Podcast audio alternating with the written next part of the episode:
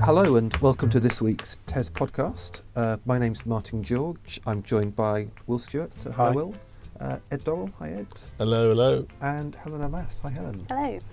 Um, so, big news today. Big news. Another Yet Friday. more big news. Yet more big news, Martin. Yeah, and of course it's um, grammar schools. Um, we've waited since what September 2016 to see what the government will actually do, um, and it turns out they're going to put some serious money behind extending grammar schools rather than creating brand new grammar schools. So the backstory is depending that- on your definition.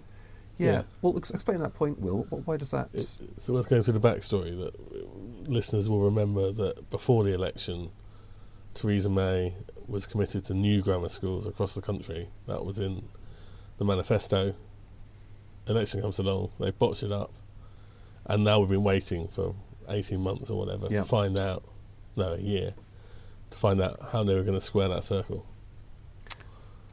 And where we, we was um, annexes, why? Yeah, the defi- the definition of a new of, of whether it's a new school or not, because cause the way they've got obviously the reason they've they've as Ed's just said is uh, the election means that you can't legislate for brand new grammar schools, so it's a way round. You can have an annex, but what is the definition of an annex? Because the what the most recent one we've had in Kent, I think most people would say is so far apart from the original school that in a lot of people's eyes it really is a new school. So I think that's going to be the the key thing we're going to be looking at over well, I was going to say next few weeks, next few months, probably next few years about what, what what's an annex and what's a new school. Yeah, I think I think we knew um, a recent FOI request showing that last year three grammar schools had already been in contact with the DFE about setting up these annexes.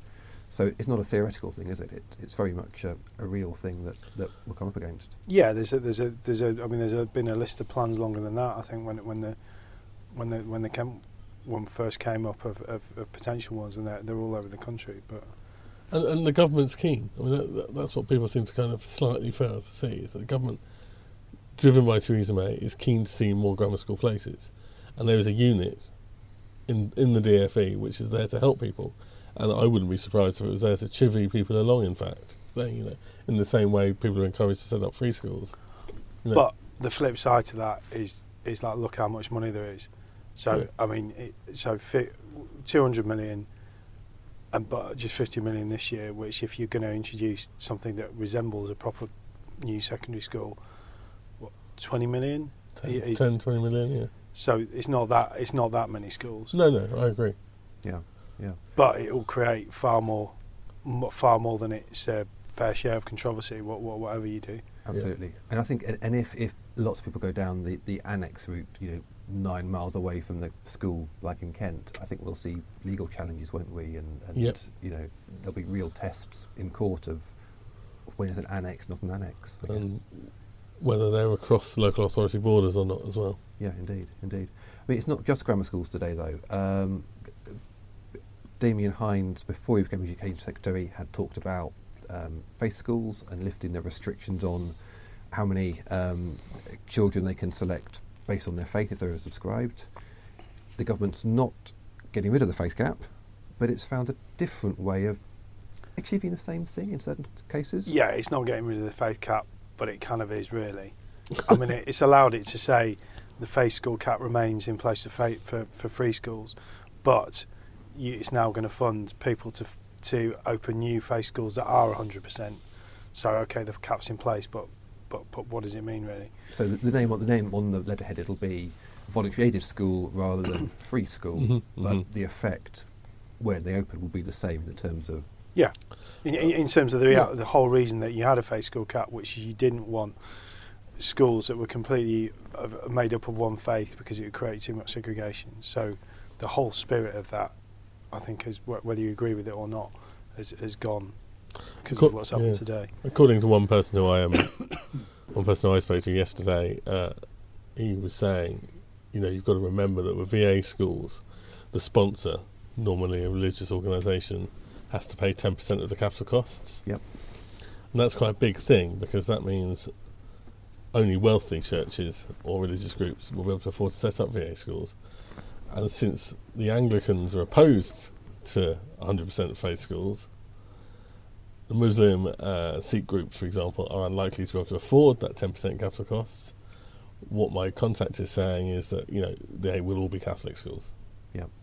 Although, well, actually, the, the Church of England are saying they are interested Oh, in owning, oh, okay. um, whether whether or not they'll be 100%, because that's the point. You don't have to be 100% Yes, that's if, if it's course. VA. Mm. But um, but and then and you, but you were saying earlier, Ed, how because the other thing is if you all of a sudden you can set up new schools that aren't free schools, then what does it say about this government's priority for? Um, Academisation schools and and- free and schools. academies. Yeah, well, I think this announcement today and the announcement last Friday from Hinds at the NHT, I think, it, you know, sort of reading between the lines.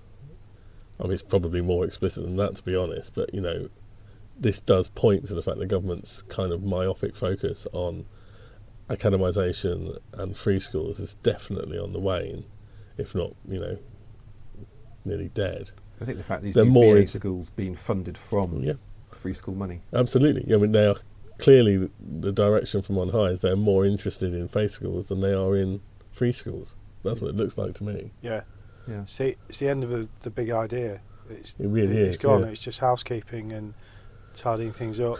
I mean, the pace of the pace of this stuff is ridiculous, isn't it? I mean, was it three years ago Nicky Morgan produced a white paper which said all schools will be academies? Yes. I mean, the changes is is ridiculous, really. I bet I know what the difference is as well because it's probably because number ten are less involved. Yeah, or Because that, that's that's yeah. when you get the bigger ideas that that DFE has to sort things out and number ten. Well, well, I guess we got the remnants of the big idea, which is grammar schools. Yeah, But But if number if number 10's busy with Brexit, Yeah. then you've got a department that can just sort, tidy sort stuff its up. own stuff yeah, out. Yeah, yeah. absolutely. There's one other bit in the announcement today. Uh, there had been plans to have a bit of a heavy crackdown almost on independent schools, and that that's pretty much missing, isn't it? I mean, they've given up, haven't they? Yeah. We were talking about it before. It's almost it's maybe putting it a bit strong, but it, but the memorandum of understanding is almost feels like it's been dictated by the independent sector, saying, you know, yes, we we already do have all these links, and like it, it, it I don't know. It's almost like the depart the department's just apologising for for, for, for, what, for what it was suggesting in the first place. Yeah. I'm, I imagine they'll they won't want to crow, but I imagine they'll be they're pretty happy with how things have turned out. It's unbelievable, isn't it? If you think a year ago or 18 months ago, the independent sector was really, really worried. I mean, it was having its feet held to the fire by number 10, by the DFE, you know, you're going to sponsor new schools. You know, the bet was those schools would be grammar schools, they were going to have to do this, that, and the other just to hold on to their charitable Mm. status. And I mean, that has all just disappeared. Yeah. I mean, basically, it's just evaporated. It's amazing. Yeah. Um, let's turn to this week's magazine, which is a great read as ever. Um, the main piece, it's by um, Len, who actually can't be here today, but looking at perennial issue for um, schools and teachers, which is workload. Um, now, obviously, that's a big issue for DFE, possibly the priority for Damian Hinds. Um, but she's been looking at how actually forget what's happening at that sort of strategic level. Some schools are just getting on with it themselves. They're not waiting for things to come from above. Do you want to talk us through it, um, Will? Yeah, I mean, well, I think you've just summed it up very well. But but basically, yes, un- underneath this national standoff, this is something that has dogged teachers for so long that that in growing numbers, in growing pockets around the country, have, have kind of given up waiting. And there are there are agreements like Nottingham has been a bit of a beacon for this. It, it's the uh, board that runs schools in the city, after a lot of failed Ofsted inspections, has has set up a fair workload charter. And they're not. I mean, it would be wrong to kind of portray these as as things that are probably transforming teachers' lives. It's probably just point, pointing it a bit more in the right direction. So there's like a limit of of in Nottingham. There's a limit of two extra hours on the day. I think beyond your, ah, I've forgotten the beyond the, the the number of hours that teachers are supposed to work every year. Beyond that, dividing into days, an extra two hours, which kind of almost sounds like an imposition of extra workload, but in the scheme of things, how much I've been working, it, it, it, it's bringing it down a bit. And that idea has been copied in several local authorities. We've got examples of schools doing things on their own.